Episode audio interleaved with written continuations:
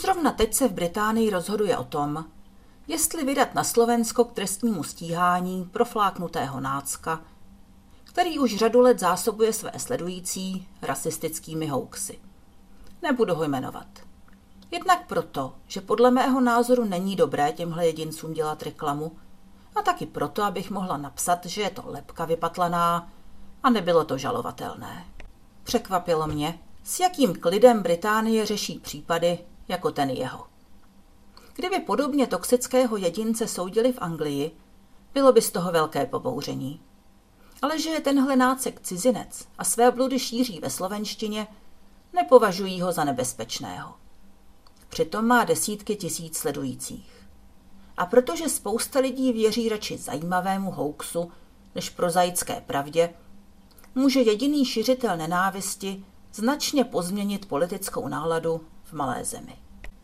Když před několika lety šířil jistý český doktor pracující v Anglii podobné bludy, v jeho případě pouze o muslimech, britské organizace bojující proti rasismu a nenávisti s jeho případem nechtěli nic mít. Kdyby nepravdy a z prstu vycucanosti, o kterých psal na svém blogu z pozice člověka, který to všechno na vlastní oči viděl, šířil v angličtině, brzo by se ho zeptali, jak na takové věci přišel. Ale nad tím, co si napíše česky a publikuje si to v té části Evropy, o které řada Britů stále uvažuje jako o východní, každý jen mávnul rukou. Podle představ mnohých Britů, včetně těch, kteří pracují v organizacích bojujících proti rasismu a nenávisti, v téhle části světa žije spousta rasistů a nácků, ale cachtají se tam ve svém vlastním zabahněném rybníčku a lidi za kanálem to nemusí a vlastně ani nesmějí řešit. Můj skoro manžel, původem z Nigérie, strávil několik let v Česku a dost tam trpěl představami, jaké Češi mývají o Nigérijcích. On, který by si radši nechal opakovaně vrtat koleno, než se zabýval nekalou činností, byl znovu a znovu obvinován z činů svých krajanů. Šlo hlavně o podvodné nigerijské dopisy. A často se k němu diskrétně přiklátil týpek s uhýbavýma očima a požádal ho o matroš.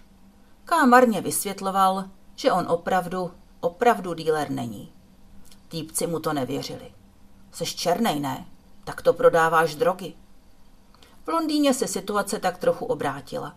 Zatímco K je podle většiny lidí všech barev, se kterými se setká, nejspíš v pohodě, o mě mají někteří lidé, taky všech barev, své pochyby. Když jsme se před nějakými deseti lety stěhovali do nového bydlení, pokukovali po mně dvě jamajčanky se značným podezřením. Teprve když se ve dveřích objevil K a vyšlo najevo, že k sobě patříme, oddechli si.